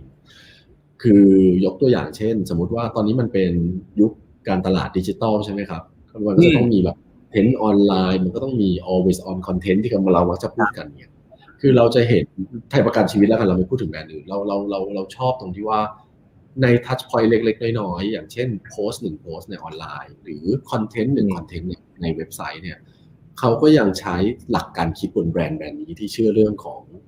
ของ value of life แล้วก็ value of love อยู่ในทุกๆ จุดทุกๆอืมประเด็นเราก็รู้สึกว่าถ้าเราจะ ภาคภูมิใจเราคงจะภูมิใจแบรนด์นี้แหละ ที่เออเขาประสบความสำเร็จ แล้วเขาประสบความสำเร็จได้อย่างสวยงาม แล้วก็เป็นแบรนด์ที่มี point of view ที่ดีให้กับสังคมไทย มี point of view ที่ดีต่อโลกได้ เพราะว่ามันก็มีงานโฆษณาของไทยประกันชีวิตตัวหนึ่งที่เอ่อมีศิลปินฮอลลีวูดอะไรเงี้ยกดแชร์ต่อ เพราะมันเป็นงานที่ดีที่ให้ที่ดีกับโลกอะเช่นแบบ ไม่รู้ไม่รู้คุณต้องจะเคยจำได้ว่ามันเป็นชื่องานชื่อผลงานชื่อว่าอันซังฮีโร่ก็คือผู้ เชื่อในความดีอะครับ ก็คือก็คือเป็นผู้ชายคนหนึ่งอันนี้ก็ไปชนะรางวัลทั่วโลกชนะจนไม่รู้ยังไงอะแต่ว่าเราเราไม่คิดว่าการชนะนะคือความภูมิใจของเราแต่เราแค่รู้สึกภูมิใจกับมันจริงที่ทุกๆเอลิเมนต์ของแบรนด์เนี่ยเขาออนแบรนด์บิลีจริงๆ แล้วให้พอต้องดูที่ดีกับสังคมกับโลกได้ครับอันนี้ก็เป็นความเชื่อของโอคิวีด้วยที่เราวิวทุกแบรนด์นะครับเราช่วยลูกค้าขายของอะไรก็จริง แต่เราก็อยากให้แบรนด์ที่เราดูแลอยู่มี point of view ที่มีประโยชน์ให้กับสังคมด้วยครับ อืมครับ ขอบคุณพี่ตั้มมากเลยครับ แค่ฟังก็คำถามสุดท้ายก็รู้ว่าพี่อินกับเรื่องแบรนด์และงานของพี่มากก็น่าจะเป็น DNA ของคนในโอกีวีจริงๆครับก็วันนี้ผมว่าหลาย ๆ เรื่องเนี่ยที่พี่พูดแล้วเป็นเรื่องเหมือนปกติง่าย ๆ แต่จริงๆแล้วคิดว่าเราได้เรียนรู้อะไรเยอะพอสมควรในการที่เอาเอากลับไปใช้นะแล้วขอบคุณพี่ตั้มมากๆเลยครับ ขอบคุณนะฮะได้ขอบคุณครับขอบคุณครับ สวัสดีครับสวัสดีครับสวัสดี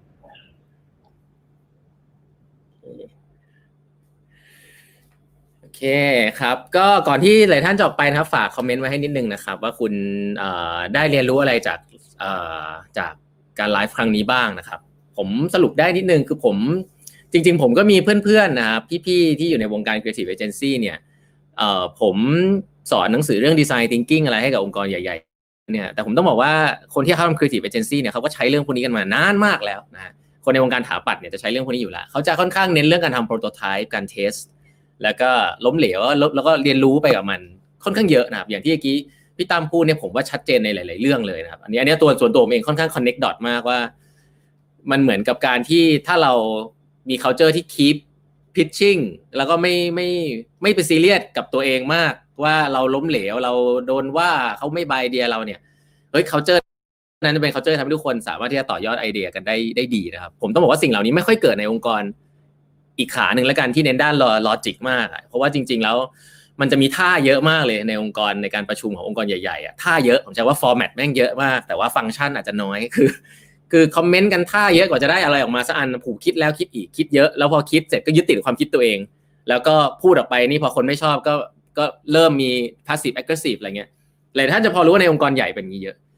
ก็ผมวันนี้ผมก็คงจะได้ตัวอย่างอันหนึ่งสำหรับองค์กรที่จริง ๆ แล้วสามารถที่จะเรียนรู้กันได้นะครับ เพราะว่า Creative Agency เนี่ยผมก็คิดว่าเป็นองค์กรที่เขาทำแบบนี้มานานแล้วนะครับ แต่ถามว่าเราจะได้เรียนรู้เอาของเขาไปใช้ทั้งหมด หรือบางส่วนอะไรเงี้ยก็คงจะต้องดูดูรายละเอียดกันต่อไปนะครับ แค่ว่าให้ให้อินพุตว่าวันนี้ก็คิดว่าน่าจะได้อินพุตดีๆ กันหลาย ๆ อันนะครับ ก็ก่อนที่จะออกไปยังไงฝากคอมเมนต์กันไว้นิดนึงนะครับ ว่าได้เรียนรู้เรื่องอะไรบ้าง แล้วจะเอาไปใช้อะไรกันได้บ้างเนาะ อย่าลืมนะครับก็สองเรื่องอันแรกก็คือคลาส UX 0 to 1นะครับใครสนใจจะเรียนเรื่อง UX จาก Senior UX Designer ของ Amazon นะครับที่อเมริกาคุณอิงนะฮะเป็นเพื่อนผมเองนะครับ ก็มีอยู่ไม่กี่คนนะในประเทศไทยที่จะได้เรียนทำงานอันนี้ตอนอยู่ที่ Amazon ครับก็จะเอาเรื่องนี้มาสอนเลยเรื่อง UX หาเรียนต้องบอกว่าหาเรียนไม่ง่ายนะแล้วก็ reference มันค่อนข้างกระจัดกระจายผมใช้คำนี้คนที่เรียน UX จะกระจัดกระจายมากเลย อันนี้ก็จะเป็นสกูของ Amazon นะครับ ใครที่สนใจเรื่องนี้ว่าเขาเขาคิดเรื่อง UX กันยังไงก็สมัครเรียนเข้ามาได้นะครับ ใน Facebook Page ของ8บรรทัดครึ่งอันนี้ก็ใกล้เต็มแล้วนะครับ เดี๋ยวเราเรียนกันสัปดาห์หน้านะฮะอันนี้อันหนึ่ง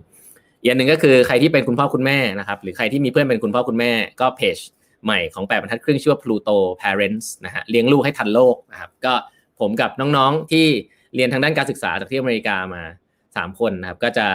เอาคอนเทนต์นะครับ เกี่ยวกับเรื่อง การพัฒนาการของเด็กๆนะครับ แล้วก็การเลือกโรงเรียนการพูดคุยกับลูกยุคโควิด เล่นยังไงทำของเล่นยังไง คุยยังไงเล่นยังไงอะไรเงี้ยผมคิดว่าพ่อแม่ยุคใหม่เนี่ยอยากจะ engage กับลูกมากขึ้นแต่ไม่ค่อยมีเวลา แล้วก็คิดว่าอาจจะอยากจะเป็นทางเลือกหนึ่งนะครับ ถ้าใครสนใจคอนเทนต์แนวนี้ก็ subscribe เพื่อ subscribe ไปกด follow กันไว้ได้นะครับเพจ Facebook ชื่อว่า Pluto Parents นะฮะ P L U T O แล้วก็ P A R E N T S นะครับลองไป search แล้วก็กดไลค์กันได้นะครับ ชอบไม่ชอบยังไงก็คอมเมนต์กันไว้ได้นะครับ อันนั้นก็อีกเพจหนึ่งแล้วก็ใครที่อยากติดตามแปดบรรทัดครึ่งนะครับ ก็ยังติดตามได้หลายช่องทางไลฟ์สัมภาษณ์ผู้บริหารนะครับ เราก็จะมีทุกๆวันอาทิตย์เอ้ยทุกๆวันเสาร์นะครับสองทุ่มตอนไลฟ์แล้วก็ทุกอย่างก็จะไปอยู่ใน YouTube ของแปดบรรทัดครึ่งนะครับ ก็ไป subscribe กันไว้ได้นะครับแปดบรรทัดครึ่ง แล้วก็ตอนนี้เราสัมภาษณ์กันมา 30-40 คนแล้วนะทั่วฟ้าเมืองไทยแล้วแล้วก็ทุกอันเนี่ยลงรายละเอียด แล้วก็อยากจะให้ทุกคนที่คนเป็นคนทำงานเนี่ยได้ประโยชน์มากที่สุดนะครับก็มีสัมคอนเทนต์สัมภาษณ์เนาะอยู่ใน YouTube ก็ Subscribe ได้ แล้วก็พอดแคสต์ของแปดบรรทัดครึ่งนะครับก็ฟังได้ทุกวันนะครับ content สรุปหนังสือมาบ้าง เอาบทความดีๆ มาแชร์บ้างเกี่ยวกับเรื่องนวัตกรรมอินโนเวชันการบริหารองค์กรแบบใหม่ๆเนี่ยก็จะนำมาเล่าให้ฟังกันในพอดแคสต์แล้วก็ Facebook Page ของแปดบรรทัดครึ่งด้วยนะครับ ปัจจุบันก็มี follower อยู่มานักหนึ่งแสนห้าหมื่นคนละนะครับก็จะเป็น content ผมต้องใช้คำว่าเป็น premium content แล้วกันนะครับ ที่เราเราตั้งใจทำเป็นแนวคิดในการบริหารงานแบบใหม่แล้วกัน ผมคิดว่าโลกนี้มันไปทางไหนเราก็จะ catch up ทางนั้นมาให้ครับ ไม่ช้าแน่นอน เพราะว่าสิ่งทุกสิ่งที่เราอ่านอันนี้ต้องบอกว่าก็เป็นบทความจากทั่วโลกนะเป็นหนังสือจากทั่วโลกก็เอามาเล่าให้ฟัง ใครที่ไม่มีเวลาก็มาฟังอันนี้ที่เดียวก็น่าจะครบแน่นอน เพราะว่าผมก็ใช้ในพวกนี้ในการทำงานเองด้วยครับ ส่วนตัวก็เป็นพนักงานคนทำงานด้านอินโนเวชันเหมือนกันนะครับ ก็ติดตามกันได้ นะครับลืมช anel ไหนไปอ๋อสุดท้าย Line OA นะครับ Line OA ของ8บรรทัดครึ่งก็ส่งคอนเทนต์สั้นๆ ให้ แล้วก็จะเป็น notification reminder นะครับ เวลามีคลาสใหม่ๆ เวลามีคอนเทนต์ใหม่ๆ ก็ส่งให้ทางนั้นนะมีไลฟ์ก็เผื่อหลงลืมก็จะส่งให้นะครับ ก็เป็นไลน์โอเอของแบบครึ่งเชื่อว่า add eight half เครื่องหมาย add แล้วก็ eight half e i g h t h a l f นะครับ ก็ยังติดตามกันได้นะครับ วันนี้ยังไงก็ต้องขอบคุณทุกท่านมากครับที่ติดตามกันมานะครับ คนขึ้นไปไม่ลดลงมาเลยนะครับ ก็ยังไงเจอกันอีกทีสัปดาห์หน้านะครับ วันนี้สวัสดีทุกท่านครับสวัสดีครับ